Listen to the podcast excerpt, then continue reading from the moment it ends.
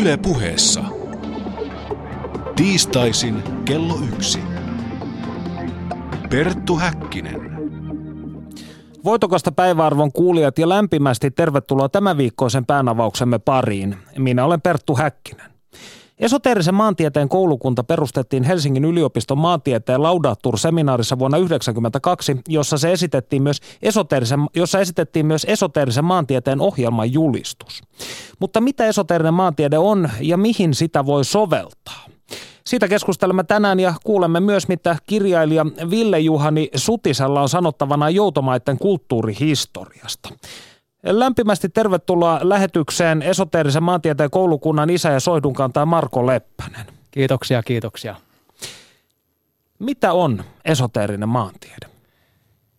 Esoteerinen maantiede on kulttuurimaantieteen alaan kuuluva eräs maantieteen muoto, jossa ö, tuodaan aluetasolle tämmöinen polariteetin hypoteesi – Polariteetti on ö, asia, mistä esimerkiksi ö, psykoanalyytikko Jung sanoi, että kaikki energia on lähtöisin vastakohdista. Niin teoriassa kuin käytännössä polariteetti on ominaista kaikelle elämälle. Eli se on tämä vanha ö, ihmiskunnan historiassa esiintynyt näkökulma, että mikä on muun muassa taolaisuuden kantava idea, että kaikki dynaamiset ilmiöt koostuu vastakohdista. Eli on niin kuin sähkölaitteessa on plus- ja miinusnapa ja vuorokaudessa on yö ja päivä ja elämä syntyy uroksesta ja naaraasta ja tämä, miten tämä maantieteeseen on tullut, on sitten siinä, että maantieteen piirissä on hyvin keskeistä keskus- ja perifeeria-alueiden, eli keskus- ja syrjäalueiden niin suhteen tutkiminen ja ymmärtäminen ja se lähtökohta on tyypillisesti aina se, että se perifeeria on jotenkin kehnompi ja siitä koitetaan tehdä keskuksen kaltaista. Siinä on semmoinen epätasa-arvo ja esoterinen maantiede sitten tuo näkökulman, että entäpä jos tämä perifeeria niin kuin nimenomaan perifeerisyydessään, syrjäisyydessään ja hämyisyydessään ja tehottomuudessaan, niin on aivan yhtä oleellinen sen alueellisen järjestelmän toimimiselle kuin se keskus, joka puolestaan on tehokas, eteenpäin pyrkivä, järjestynyt ja niin edespäin. Kuulen puheessasi jonkin verran kaikuja. Mainitsit tuossa muun muassa taolaisuuden ja Jungin, mutta kuulen myös kaikuja mannermaisesta filosofiasta. Niin mitkä ovat esoteerisen maantieteen aatehistorialliset juuret? Se aatehistoriallinen juuri sinällään ulottuu laajalle, että siinä ei ole mitään yksittäistä oppi-isää, että, että se mihin me kenties kohta mennään siihen periferiaterapiaan, niin siinä on keskeinen just tämä Jungi. Mutta aatehistoria on ylipäätänsä tämä polariteetin näkemys, joka on nuorpythakooralaisista alkaen kyllä kulkenut meidän kulttuurissamme ja jonnekin Heideggeriin asti, kella oli tämä silleen jättämisen teoria, mutta en nimeäisi tässä mitään yksittäistä niin kuin aatehistoriallista esi-isää. Mutta nämä moninaiset juovat tai säikeet ovat yhdessä muodostuneet kimpuksi ja antaneet sinulle kimmokkeen tämän koulukunnan perustamiseen 90-luvun alussa. No juu, näin tapahtui. No, Kehitteli tosiaan tätä aihetta ProGradu-tutkielmassasi periferiaterapia, keskus- ja periferiaproblematiikka esoteerisen maantieteen tutkimuskohteena, jossa esittelit tämän jungilaisen syvyyspsykologiaan pohjautuvan esoteerisen maantieteen sovelluksen periferiaterapian, johon äsken viittasitkin. Mitä se käytännössä katsoen on?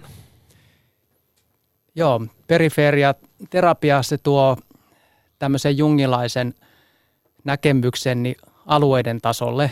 Ja Jungin, Jungin näkemys oli tämä, että ihminen koostuu rationaalisesta puolesta päivätajunnasta ja sitten irrationaalisesta siitä piilotajunnasta. ja että nämä molemmat on yhtä oleellisia ja yhtä arvokkaita sen kokonaisuuden, sen ihmisyksilön kannalta. Eli esimerkiksi tämä kuuluisa Jungin ja Freudin välirikko 1912 niin perustui juuri tähän, että Freudin näki sen alitaunnan vähän niin kuin likaviemärinä tai jonakin villipetojen luolana, joka pitää vaan niin kuin laittaa tiukkaan kuriin ja järjestykseen. Ja, ja jungilaisuudessa nähtiin, että se on aare arkku, että se on itsessään juuri, juuri arvokas sellaisenaan. Ja, ja periferiaterapia niin tuo sitten tämän näkemyksen alueiden tasolle ja ennen kaikkea se tuo myös sen näkemyksen, että, että ulkoinen ympäristö, niin kuin on maisemaesteetikassa joskus sanottu, että muokkaamme vääjäämättä ulkoisesta ympäristöstä semmoisen omaa elämänkerrallisen kuvamme, niin se, että ulkoinen ympäristö väistämättä kuvaa ihmisen sisäistä tilaa, että millaisen se on muokannut ja millaiset painotukset siinä hallitsee. Ja sitten toisaalta se ulkoinen ympäristö ei voi olla vaikuttamatta ihmiseen, että se taas tiettyjä puolia sitten voimistaa tai heikentää ihmisessä. Eli, eli periferiaterapia niin tunnustaa ja nostaa esiin niin tämän ihmisen ja ympäristön niin vääjäämättä olevan vuorovaikutussuhteen. Pyritäänkö tässä siis jungilaisen individuaatioon, vastakohtien välittymiseen? Onko tämä alkemia? Se alkemiahan on tämmöinen laajalti väärin ymmärretty asia tai suppeasti ymmärretty, että tehdään, yritetään tehdä kultaa jostain epäjaloista metalleista, mutta jos alkemia ajatellaan sitten semmoisena henkisenä harrasteena. Niin, eli joo, joo al- alkemiassa on, on yksi keskeinen puoli on tämä konjunktio oppositorum vastakohtien yhtyminen ja, ja se on, se on to, kyllä on toi tota, periferiaterapian niin tavoite. Olenko ymmärtänyt oikein, että kun kirjoitat tästä keskustamisesta. Tämä on mielestäni mainio termi. Keskustaminen, joka käsittääkseni ainakin viittaa siihen, että kaikesta tilasta luodaan jotain kontrolloitua, valoisaa, turvallista ja tarkkaan rajattua ja määriteltyä, niin tällainen olomuoto tai tila on liian yksipuoleinen ihmisen elettäväksi.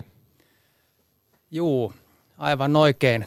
Keskustaminen tarkoittaa sitä, että on tietty malli, millä keskus on olemassa, että se on näkyvä ja systemaattinen ja selkeä. Ja, ja että tämä niin kuin, esimerkiksi ruutukaava. Esimerkiksi ruutukaava ja runsas katuvalaisu ja, ja erittäin tehokas maankäyttö. Ja se, että tämmöinen sitten itsestään niin kuin selvä, selväksi nähtynä hy, hyveenä tuodaan periferiaalle ja periferiaa aletaan muokata tämän kaltaiseksi, niin se on keskustamista. Että semmoinen käytännön esimerkki on vaikka siinä, että, että nuorempana olin hyvin viehtynyt Vartiokylän Lahden tuolla Itä-Helsingissä niin pohjukoiden niin salamyhkäisestä räme- ja ruovikkoja semmoisista tervaleppa-alueista, että siellä oli hyvin laaja semmoinen vyöhyke, mikä oli liian niin kuin, ö, vesiperäistä ja tavallaan villiä, että siellä pysty, sinne ei pystynyt menemään, sen pystyi näkemään vaan laidoilta. Ja se oli äärettömän kiehtova ja voimaa antava, mutta sitten, sitten kun sinne raivattiin suurella vaivalla, niin ulkoilutieverkosto, joka toisen niin kuin näkyvyyden piiriin sen koko alue ja sinne vedettiin katulamput sun muuta, niin siinä oli niin kuin menetetty se tietty alueellinen voimavara, mikä siinä oli. Ja tämmöinen on esimerkki, esimerkki keskustamisesta ja, ja nimenomaan se näkyväksi tekeminen, mikä tapahtuu niin kuin reitityksellä, nimeämisellä ja konkreettisella valaisulla – Mainitsit lapsuuden ja lapsuuden kokemukset. Itse oman nuoruuteni jättömaissa ja metsissä tötöilleenä olen ymmärtänyt tämän vapaan tilan merkityksen ja myös sen kiehtovuuden jollain mielestäni aika sellaisella syvällä ja sisäsyntyisellä tavalla, mutta Uskotko, että, no jos ajatellaan vaikka tällaisia kulttuuriilmiöitä, kuten vaikkapa Helsingin luola, joka nimenomaan syntyi Ruoholahteen vanhaan liekkimajaan, aivan tällainen oma kulttuurinen keskus, niin ö, silloin kun Ruoholahti oli vielä periferiaa, jossa lähinnä majaili asunnottomia alkoholisteja ja se oli tällainen viimeinen saareke ennen Espoon rajaa niin, tai ennen Lauttasaarta riippuen mihin ollaan menossa, mutta – onko yksi, siis e, esitätkö sellaisen teesin, että jollain tavalla nämä vapaat alueet myös antavat ihmisille mahdollisuuden luoda jotain uutta? Ilman muuta. Ei mitään luovuutta eikä uusia ideoita oikeastaan voi syntyä valmiiksi pureskellusta ja täysin määritellystä paikasta, mikä ei jätä assosiaation saumaa. Että onnekkaita on kaikki lähiöt, millä on se lähiökaltsi. Että siellä on kallio, joka on ollut liian, liian vaikea rakennettavaksi ja se on jäänyt sinne sitten lähiöiden väliin ja sinne lähiö, lähiö ihmiset, nuoret, lapset ja kaikenikäiset nousee sinne lähiökallioille ja vaeltaa siellä ja ehkä on nuotiollakin ja, ja siellä kukoistaa sitten semmoinen vapauden tuntu, mitä ei pysty, pysty saavuttamaan jossakin jäsennellystä, jäsennellyssä puistossa. Ja, ja tuota, joutomaathan voi siinä mielessä olla ihan viimeistä aitoa periferiaa, että kun joku alue, sen entinen käyttötarkoitus ehkä on päättynyt ja se on purettu kaikki ja siinä on muodostunut niityt ja, ja siellä on myllätty ehkä maatakin, niin semmoisen kartan pinnan muodot ja pienet vesistöt ja kaikki, niin niitä ei ole olemassa missään kartassa. Siellä, siellä löytää viimeisen tämmöisen tutkimusretkeilijöidenkin niin horisontin, rajaseudun. Näkyykö sitten yhteiskunnan ja modernin yksilön jakautunut ja epätasa, epätasapainoinen mieli kaupunkisuunnittelussa? Kumpi tuli ensin, muna vai kana? Onko tämä syytä vai seurausta? Sen kun tietäisi ne molemmat, se on kahteen suuntaan ruokkiva prosessi, mutta kyllähän se edelleen on se suunta semmoinen, että mitään tehotonta, salamyhkäistä, näennäisen rappiollista ei saa olla olemassa, että mutkikkaat tämmöiset hiekkatieverkostotkin ojotaan vaikka tuolta Vartiokylästä muistan 80-luvun alkupuolelta esimerkin, että kaikki kadun asukkaat vastustaa sitä, että se oman mutkanen niin kuin hiekkatie oijotaan ja levennetään ja päällystetään, mutta se kuitenkin tehdään, koska se on niin sanotusti jäsentymätön tieverkosto. Ja tämmöinen sietämätön tilanne sen keskuksen lähtökohdista, että joku on jäsentymätön. Ja tämä Pasila, missä me ollaan täällä, niin tässä oli se Tampereen Pispaalaan verrattavissa oleva – parisadan puutalon kumpuileva kaupunginosa, missä ei tiettävästi yksikään talo ollut samanlainen kuin toinen. Ja tässäkin se avoimesti kaupunkisuunnittelun kielessä määr, määr, sanottiin, että se on jäsentymätön. Ja, ja semmoinen ei vaan nyt käy päinsä, että joku alue on jäsentymätön. Että kyllä se, kyllä se on, on edelleen se vallitseva malli. Ja, ja totta kai se on jyrännyt, koska kaikki on kuitenkin niin mitattu ja edelleenkin mitataan talouden kielellä ja se on vaikeaa ollut tähän asti osoittaa, että jollakin alueella on rahallista merkitystä, jos se, jos se on perifeerinen. Miten sinä sitten itse terapoisit Helsinkiä? No mun näkemyksen mukaan... Tekisitkö Helsingistä taas jäsentymättömämmän kaupungin? Tekisin. Ja miten? No ensinnäkin mun näkemyksen mukaan niin Helsinki on kehityksessään, kehityksessään saavuttanut huippuhetkensä jo kauan aikaa sitten, että se on ollut 50-luvun lopulla tai 60-luvun alussa. Eli silloin oli selkeä, upea keskusta vanhoine arvotaloineen, jugendlinnoineen, rikkumaton keskusta. Sitten oli laajat puutalokaupungin osat ja sitten oli ensimmäisen polven käsityönä syntyneet lähiöt, mitkä oli kumpuilevissa metsämaisemissa aitojen sieni- ja marjamaiden keskellä.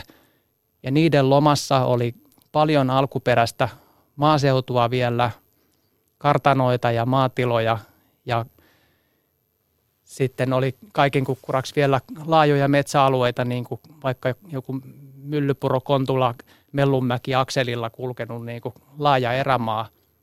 Niin sehän on ollut ihan mahtava Helsinki, että siinä se on jo ollut. Että, mutta se, miten sitä nyt voisi vielä sitten tehdä korjausliikkeitä, niin on ensinnäkin tunnistaa ne perifeeriset navat, jos nyt nähdään tämä polariteetti jälleen, että on tämä keskusnapa ja on perifeerinen napa ja että dynaaminen aluejärjestelmä on sitä voimakkaampi, mitä suurempi näiden napojen välinen kontrasti on, eli suurempi jännite luonnollisesti, kun on eroavaisuutta näillä kahdella, niin, niin tunnistettaisiin perifeeriset paikat ja vaalittaisiin, rauhoitettaisiin niitä ja sitten totta kai on olemassa mahdollisuus myös perifeeria palautuksiin, että joku käytöstä jäänyt, muusta käytöstä jäänyt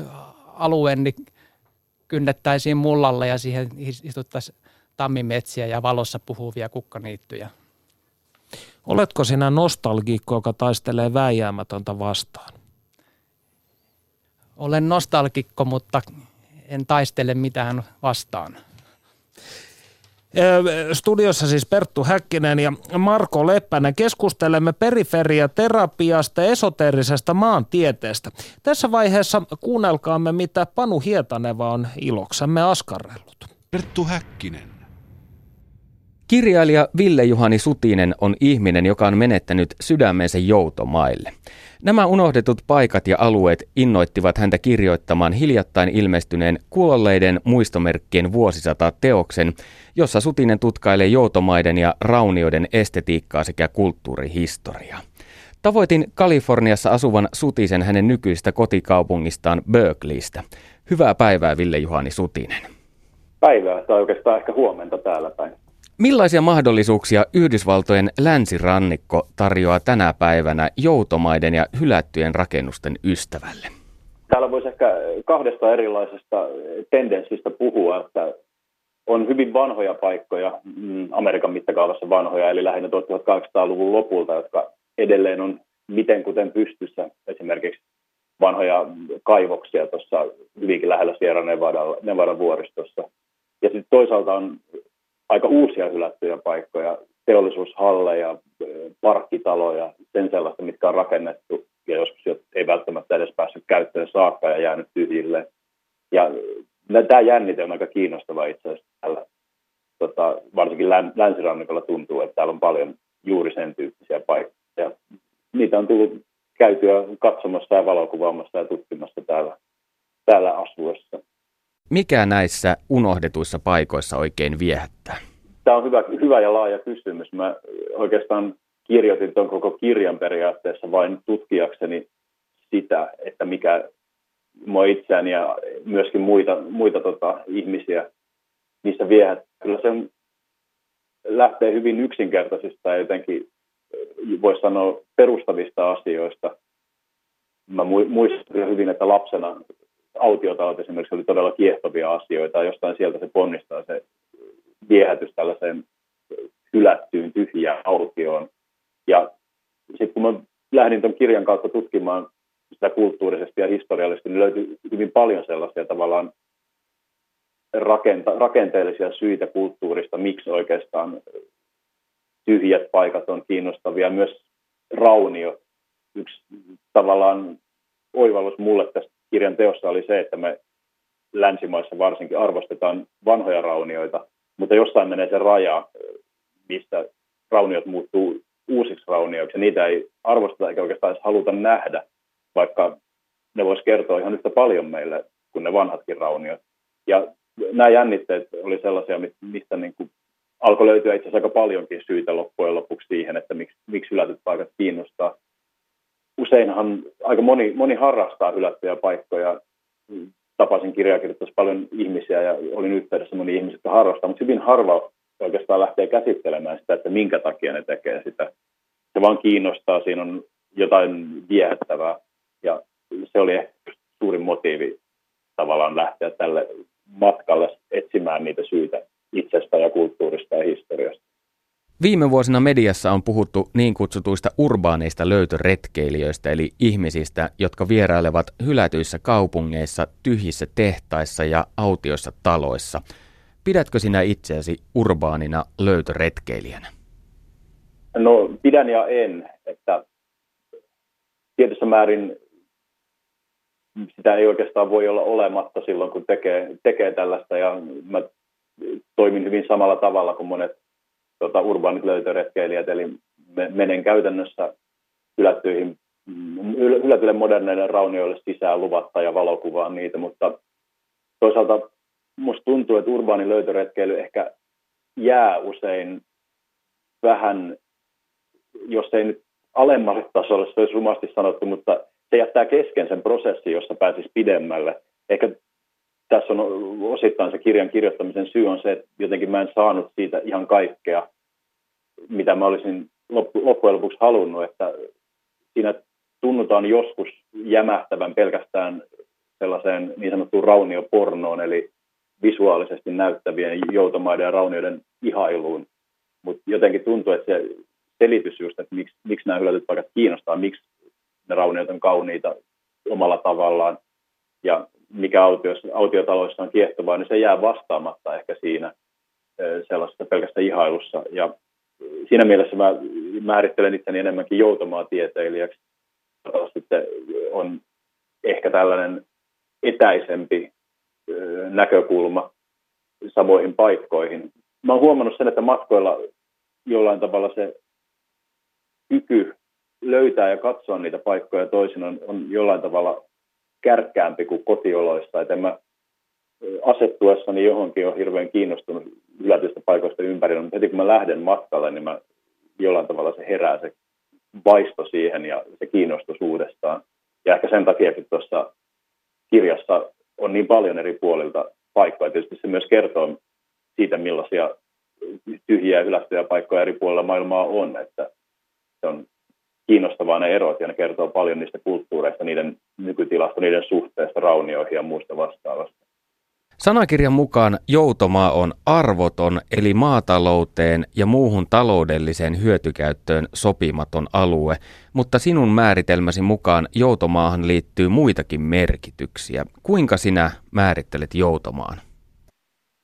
No mulle joutomaan ainakin tämän kirjan kontekstissa on sellainen laaja kattokäsite, johon mä lasken kaiken tällaisen alkaen kyllä nimenomaan tuosta määritelmällisestä, siis hyödyttämästä maasta. Esimerkiksi tyhjät tontit on hyvinkin perinteisiä joutomaita, mutta mä lasken siihen mukaan kaiken, mitä, mikä jää ikään kuin käyttämättä jää väliin, ja jollain tavalla ylätyksi ja muuttuu sitten yleensä siinä vaiheessa raunioksi.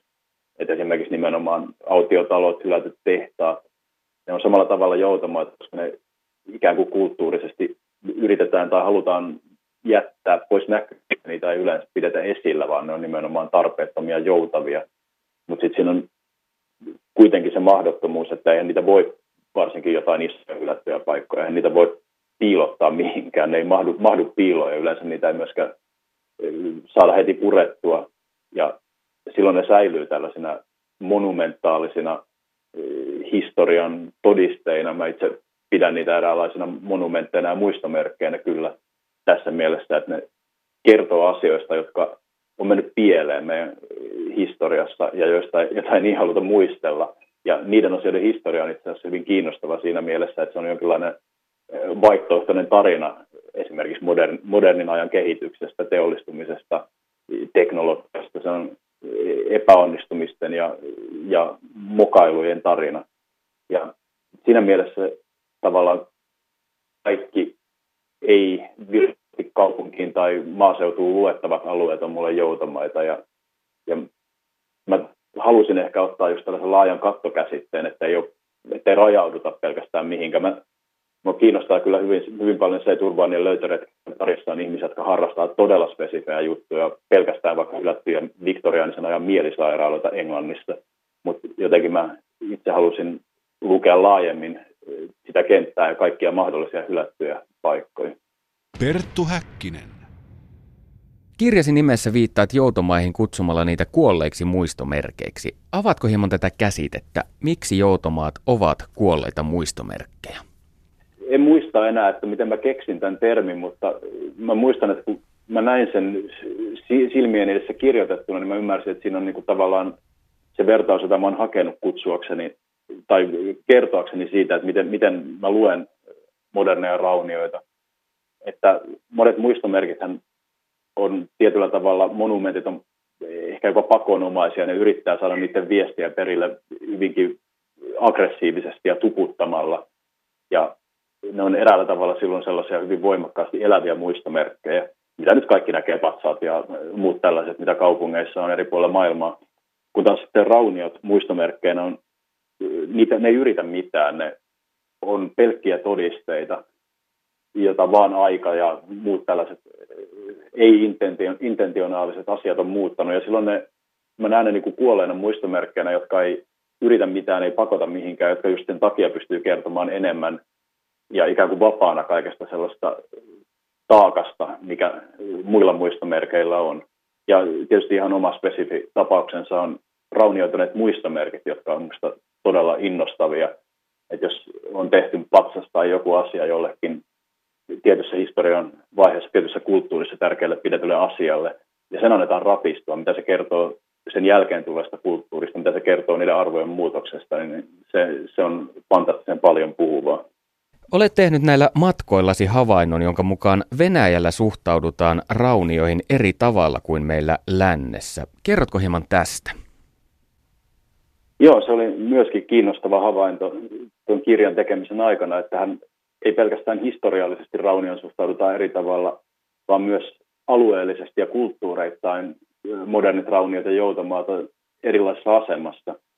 Tämä Venäjä oli hyvä esimerkki siitä, ja se ei tietysti ole pelkästään mun havainto, tämä on itse asiassa käsitelty jopa tutkimuksissa aika paljon, että miten venäläiset suhtautuu raunioihin, mutta ehkä se tärkeä ero on nimenomaan siinä, että siellä historiallisesti ainakaan raunioita ei ole pidetty kovinkaan merkittävinä sillä tavalla, että ne olisi nostettu kulttuurissa näkyviin tai peitetty, vaan niitä on enemmänkin hyödynnetty, käytetty normaalin elämän osana.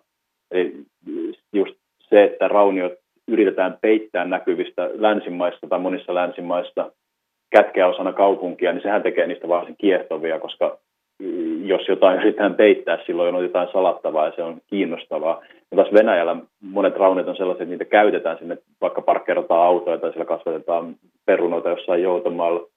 Ja tämä oli yksi sellainen olennainen ero, mikä mä myös itse sitten huomasin Venäjällä matkustaessani.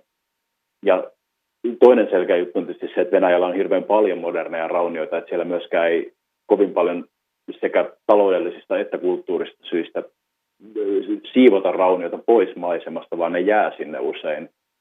Ja se on, ei ole, se on johtanut tietenkin siihen, että esimerkiksi Karjalan tasavallan alue on monien urbaanien löytöretkeilijöiden todellinen aarreaitta, koska sieltä eh, melkein joka mutkan takaa löytyy jotain vanhoja parakkeja tai muuta vastaavaa. Ja tämä oli aika kiinnostava tämä venäläisten rauniosuhde ylipäänsä eh, tutkia syvemmälle, että se juontaa tietysti juurensa jo sinne historialliseen aikaan, kun Browniosta ruvettiin Euroopassa kiinnostavaa voimakkaasti esimerkiksi romantiikan aikana 1800-luvun taitteessa, mutta Venäjällä ei ihan syntynyt vastaavaa liikettä koskaan. Et siellä ei oikeastaan ollut sellaisia raunioita, jotka olisi voinut kiinnostaa, ja usein niitä ei myöskään, niihin ei suhtauduttu sillä tavalla, että niillä olisi jotain arvoa raunioina. Ja ehkä tämä on johtanut myös siihen, että Venäjältä tulee tosi kiinnostavia ja sillä tavalla silmiä avaavia suhtautumisia raunioihin, mitä ei itse tulisi ehkä ajatelleeksi oman kulttuurinsa tietyllä tavalla oman kulttuurinsa vankina. Ehkä tästä paras esimerkki on varmasti tota, Andrei Tarkovskin Stalker-elokuva, joka on eräänlainen tutkielma jopa raunioitumisesta ja moderneista joutumaista. Entäpä millainen on amerikkalainen suhtautuminen raunioihin? Onko siinä jotain erityistä? No ehkä se on jollain tavalla erilainen kuin Euroopassa. Täällä on tietysti tämä on sen verran nuori maa, että täällä ei ole sellaista samanlaista muinaismuistoa ja muinaisraunioiden kulttia kuin Euroopassa. Toisaalta ehkä just se on aiheuttanut sen, että amerikkalaiset suhtautuvat jotenkin mytologisoiden näihin Euroopan vanhoihin raunioihin, kuten nyt vaikka Roomassa tai Kreikassa, ja käy niitä katsomassa, koska täällä ei sellaista varsinaisesti ole sellaista vastaavaa raunio kulttuuria ollut. Tietysti Etelä-Amerikan puolella nyt löytyy majojen sivilisaatiota ja muuta, ja se on eri, eri juttu, mutta Yhdysvalloissa nimenomaan tämä jotenkin vanhoihin raunioihin suhtautuminen on erilainen, mutta täällä hyvin voimakas, voimakkaasti on kyllä modernit rauniot otettu siis nimenomaan muistomerkki arvon käyttöön ja niitä luetaan monumentteina. Että se on nykyaikana urbaani löytöretkeily ja muu tällainen joutomaiden valokuvaus, modernien rauneiden tutkimus on hyvin voimakasta kyllä Amerikasta. Ja tällä nimenomaan halutaan lukea omaa aikaa, nykyaikaa niiden kautta, että on todella paljon esimerkiksi valokuvaajia, jotka on tehnyt kokonaisia kirjoja vaan hylätyistä ostoskeskuksista. Ja se, jos mikä on jollain tavalla tutkimus amerikkalaista kulttuurista, koska kyllähän ostoskeskus on amerikkalaisen kulttuurin temppeli, ja hylätty ostoskeskus pitäisi olla samassa asemassa kuin mikä tahansa kreikkalainen tai roomalainen muinainen temppeli. Ja se on aika voimakkaasti osa tätä kulttuuria täällä nykyään. Kirjoittaessasi joutomaiden kulttuurihistoriasta viittaat muun muassa Andrei Tarkovskin Stalker-elokuvaan, mutta erityisen useasti esille nousee kirjassasi runoilija T.S. Eliotin vuonna 1922 julkaisema Autiomaa-niminen runo. Miksi se on merkittävä teos joutomaiden kulttuurihistorian kannalta? Mä itse haluan nostaa sen merkittäväksi ainakin, ja kyllä se sitä tietysti onkin. Se on minusta e- ehkä ensimmäinen taiteellinen tutkimus tai kokeilu siitä, mitä rauniot voi kertoa. Että kyllä romantiikan aikana 1800-luvulla jo kirjallisuus ja varsinkin runous käsitteli raunioita, mutta rumasti sanottuna siinä huokailtiin nimenomaan tällaisten muinaisten raunioiden äärellä ja koettiin subliimeja tunteita, jota C.S. Eliot 1900-luvun alussa toisen maailman, ensimmäisen maailmansodan jälkeen tarttui nimenomaan näihin moderneihin raunioihin, rupesi lukemaan nykyaikaa joutomaiden kautta.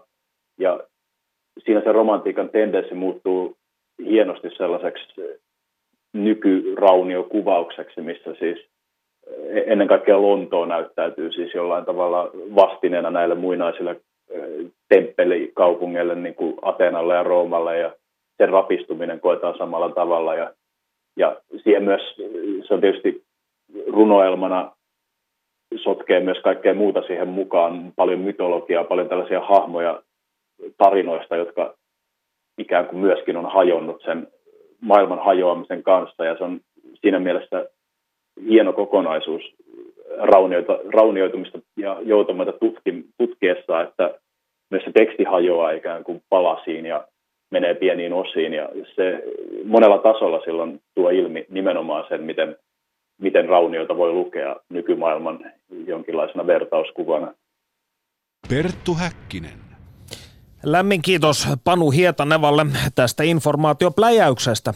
Studiossa siis Perttu Häkkinen ja esoteerisen maantieteen koulukunnan perustaja ja lipunkantaja Marko Leppänen. Mitä kaikkea aiheesta haluattekaan kysyä, tehkää se huutolaatikossa osoitteessa www.yle.fi kautta puhe. Marko, sinä kirjoitat – periferiaterapia lisäisi, että ihmisyksilön viihtyvyyden ja kehittymisen kannalta on avaintekijä elinympäristö, joka virittelee mielen seikkailullista, historiallista ja romanttista puolta.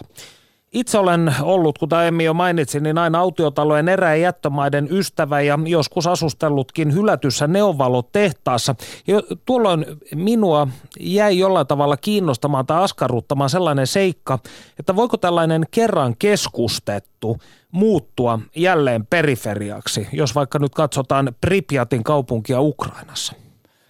No juu, ilman muuta voi, että monethan tämmöiset Helsinginkin laitametsiköt, niin ne on vanhaa viljelysmaata, mitkä on metsittynyt, että ne on ollut tavallaan keskustetummassa asussa kuin ne on tällä hetkellä. Ja, ja sittenhän on näitä syrjäseudulla näitä asutuskeskuksia, mitkä, mitkä vaikka niin Otanmäki ja tämmöisiä, mitkä on, on periferisoitumassa, että tämä on dynaaminen keskusten ja periferioiden tämmöinen alueellinen vaellus on, on dynaaminen ilmiö niin kuin elämä itsekin.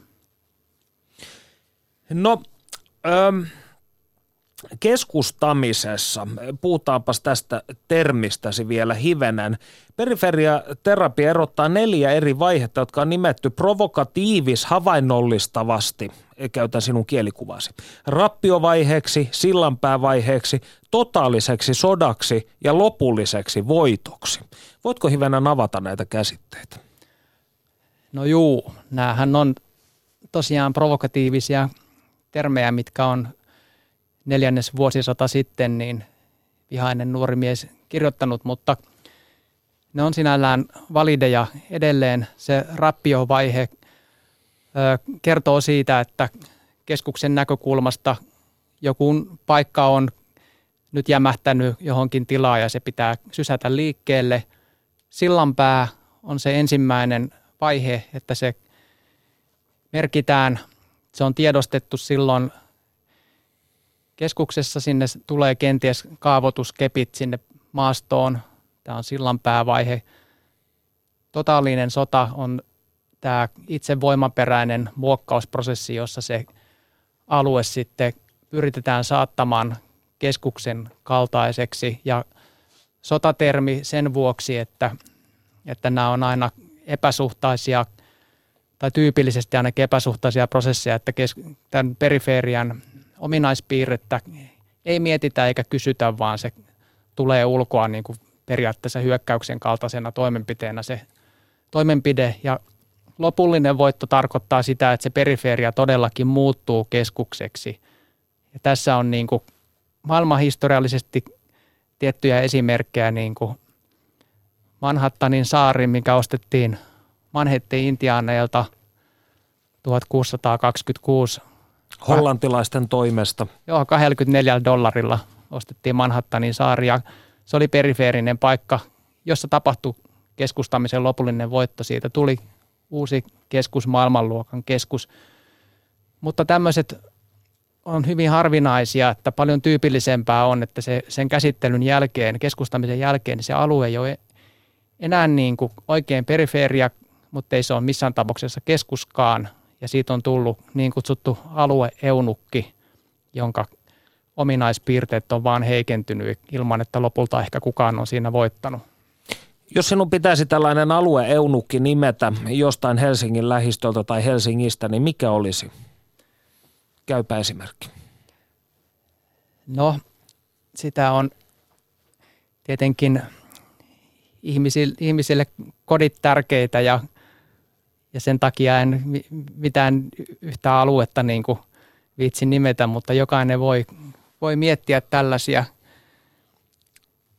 Mutta ää, toi perifeerisyyden niin läsnäolo, niin siinä kanssa voisi huomioida sen, että millä tapaa on Helsingissäkin niin menetetty kaikki toimivat pientilat käytännössä, että on pari niin kuin tämmöistä näytöstilaa jäljellä, missä on niin kuin aitoa niin kuin vanhaa maaseutua palanne Helsingissä, että tämmöisten niin kuin raikkoaminen esimerkiksi, niin siinä on yleensä sitten saavutettu sillä alueella se alueeunukki. No mehän nyt puhutaan hyvin tällaisista kovista materiaalisista asioista, aluesuunnittelusta ja taloista ja ostoskeskuksista, kylmästä betonista ja kiiltävästä teräksestä, mutta vähän tällainen immateriaalisempi asia, joka jollain tavalla keskustaa kaikkea, jos olen ymmärtänyt ajatuksia, se on valosaaste. Mitä ajattelet valosaasteesta? No valosaaste kuuluu tämmöisiin keskustamisen muotoihin, mitä pidetään automaattisesti, tai siis valais, katuvalaisun lisäämistä, niin sitä pidetään automaattisesti, lähtökohtaisesti hyvänä. Se on kyseenalaistamaton prosessi, joka, joka rullaa omalla painollaan. Helsingissäkin esimerkiksi on viimeisen vuosikymmenen kuluessa lisääntynyt noin 74 000 julkisesta katulampusta 83. Länsimaissa yleensä valotaivaan valaisuaste lisääntyy 3-6 prosenttia per vuosi. Se on myös tämmöistä vaiheittaista. Se on tämä tyypillinen esimerkki, että sammakko on pantu kattilaan ja sitten hella päälle ja se lämpö nousee siinä asteittain siinä vedessä ja se sammakko ei huomaa sitä ennen kuin on liian myöhäistä, että jos 1800-luvun ihmiselle näytettäisiin tämä meidän nyö, niin se huutaisi todennäköisesti kauhuissaan, että mitä te olette tehneet. On kadonnut tähtitaivas meidän yltämme EU-kansalaisista 99 prosenttia elää alueella, joka luokitellaan valo, valosaastealueiksi.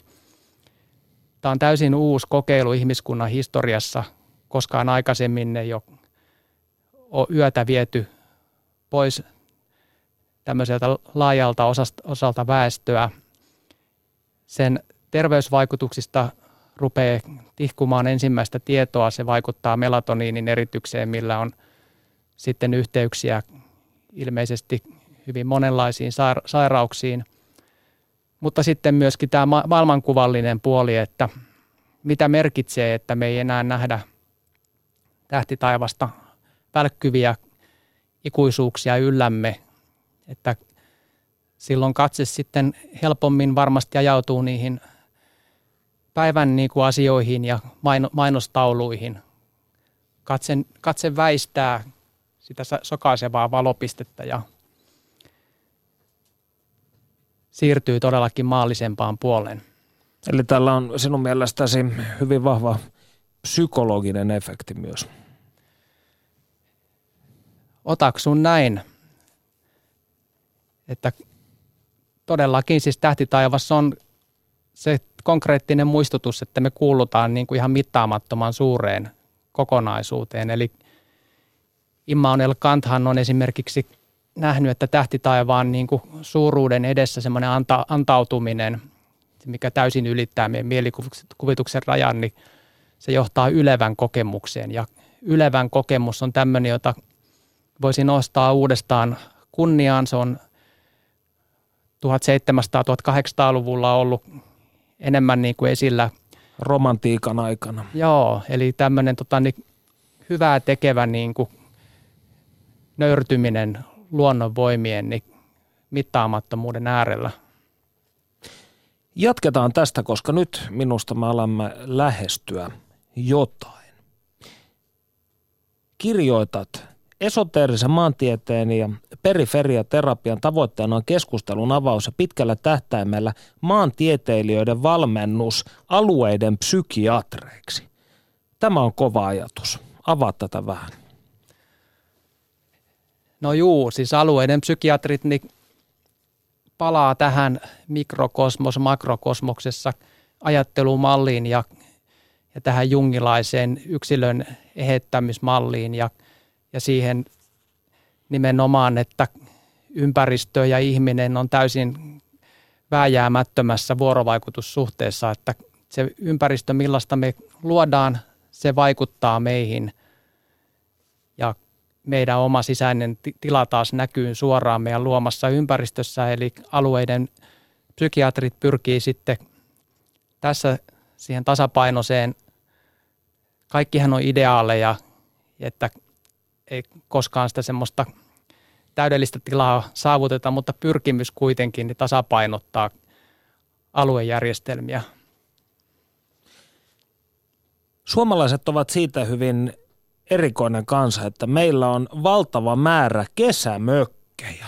Mitä ajattelet tästä suomalaiselle tyypillisestä kaupunki-kesämökki-dikotomiasta? Kesämökkihän on paikka, jonne voi mennä hukkumaan sepalus auki, heittämään mölkkyä. Onko tämä su- suomalaisten, me, meistään suurin osa on kuitenkin valunut tänne pääkaupunkiinkin jostain muualta ja meidän sukumme ovat valuneet tänne, niin paljastuuko tässä suomalaisten sisäinen kartta?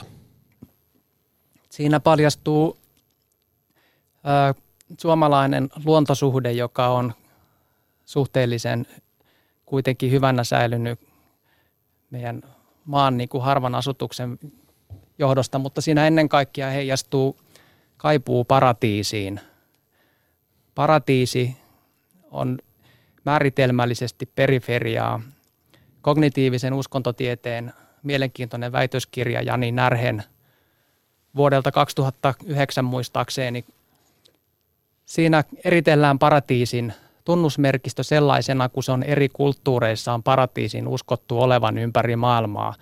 Ja on havaittu, että siellä on jatkuvasti näitä yhtäläisyyksiä, mitkä on semmoisilla populaatioilla, mitkä ei ole mitenkään voinut olla yhteydessä toistensa kanssa, että se on noussut sisäsyntyisesti.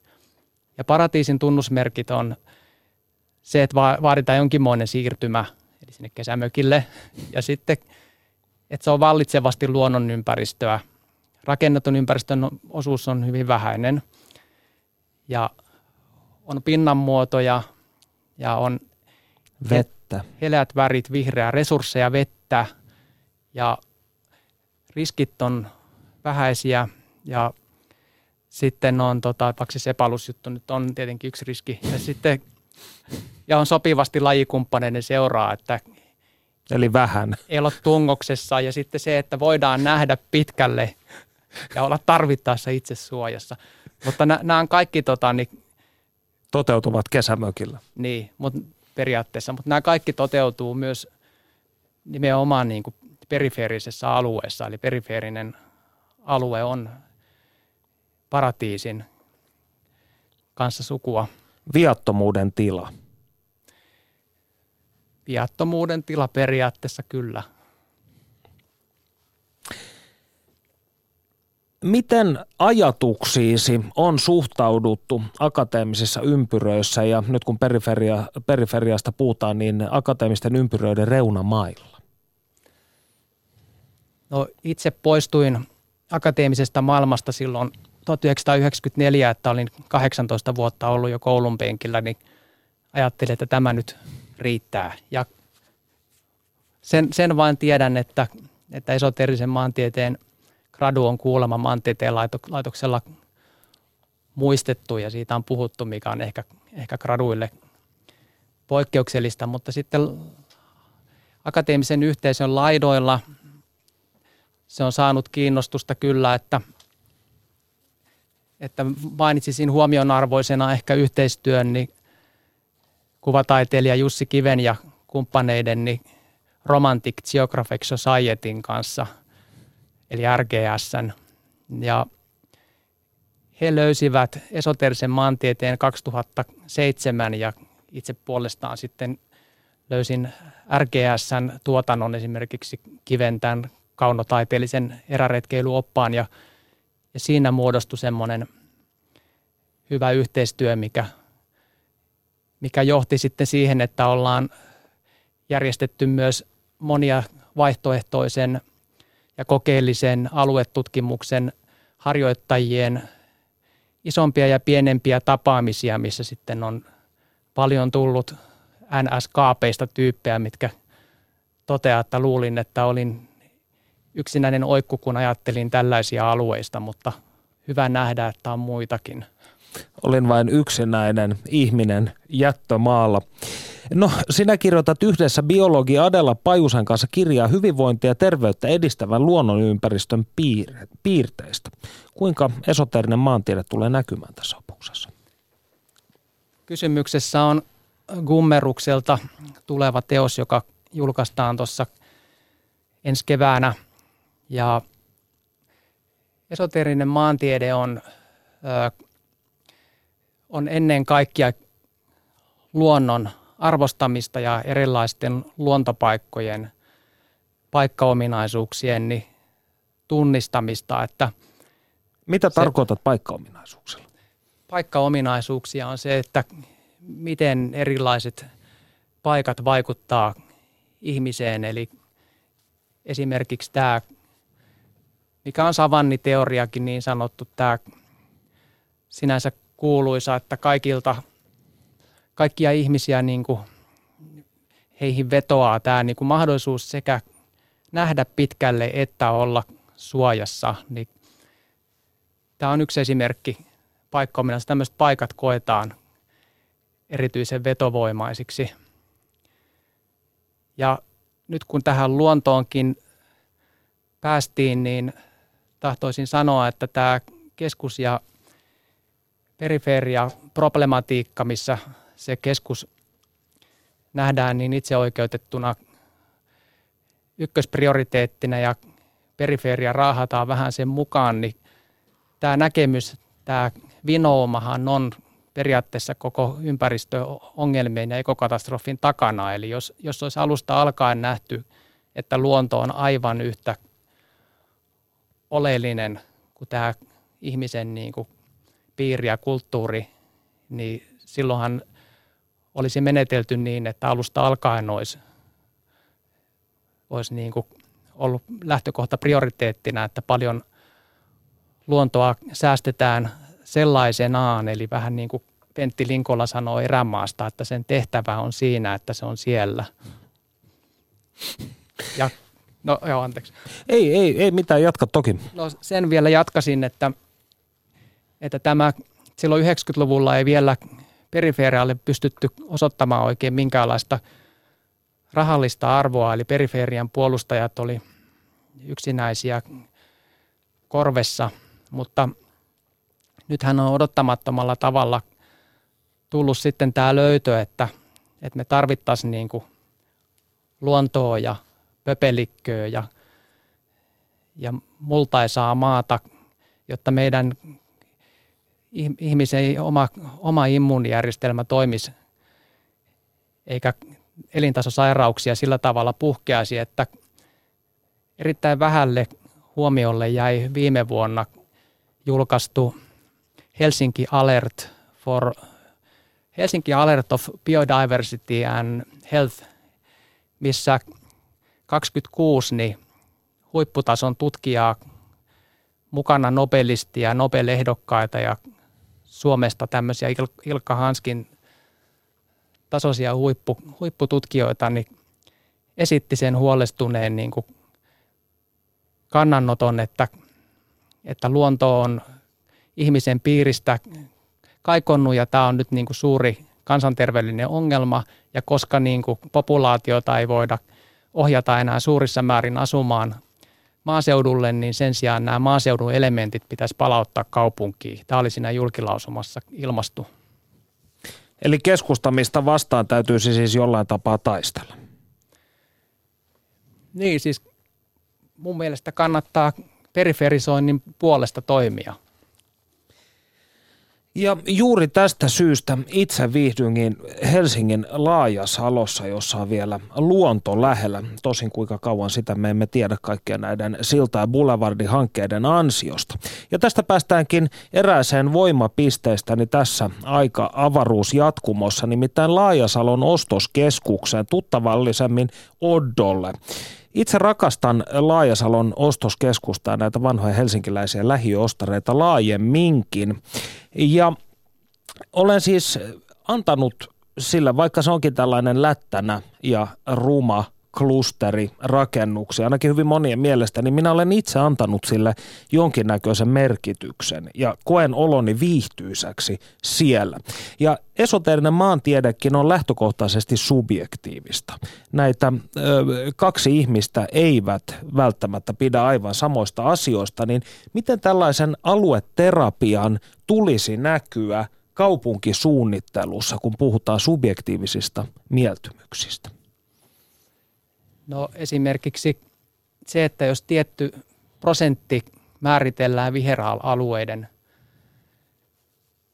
säilyttämistä tai jopa viheralueiden lisäämistä, niin sehän ei sinällään ole pelkästään subjektiivista, jos siihen löydetään nimenomaan sitten niin kuin 2000-luvulla räjähtänyt, määrässään räjähtänyt tutkimus, niin löytää siihen – löytää siihen niin argumentteja sitten ihmisen oman hyvinvoinnin kannalta, niin kaikki ei ole subjektiivista, mutta sitten se, miten paikkoja koetaan, niin kuin mainitsit tämän Ostarin, niin toki on subjektiivista ja kyllähän se semmoista niin kuin kompromissien hakua sitten aina on, että mitä tietylle alueelle tulisi tehdä, ettei siinä, ei siinä niin kuin yhtä ainoata objektiivista totuutta varmaan ole.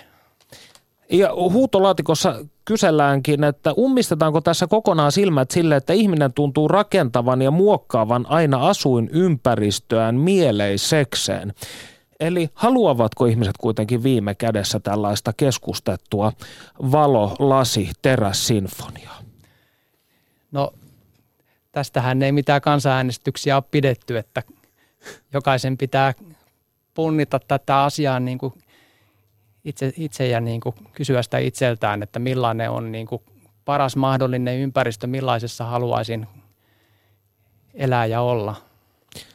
Millaisessa ympäristössä Marko Leppänen tuntee olonsa hermeettisesti kokonaiseksi?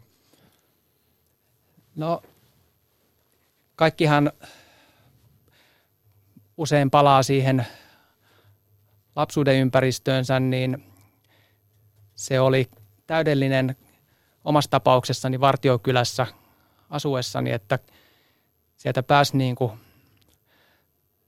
stadiin, leffoihin ynnä muuta sujuvasti ja toisaalta siellä riitti sitä jäsentymätöntä kolomistilaa, niin kuin vaikka Malmi ampumaradan niin kuin laajat metsiköt, jotka oli valtion aluetta ja Helsingin kaupunki ei ollut sen takia näpelynyt ollenkaan, että se oli laaja perifeerinen vyöhyke ja samoin Porvarilahdet ja kaikki tämmöiset, mutta kyllä se summa summarum on se, että, että se että tunnistaa, tunnustaa ja sallii molemmat luonto- ja kulttuuripuolen, niin se on se ympäristö, missä molempia on tasapainoisesti. Lämmin kiitos vierailusta Marko Leppänen. Kiitoksia teille. Ja me palaamme asiaan ensi viikolla.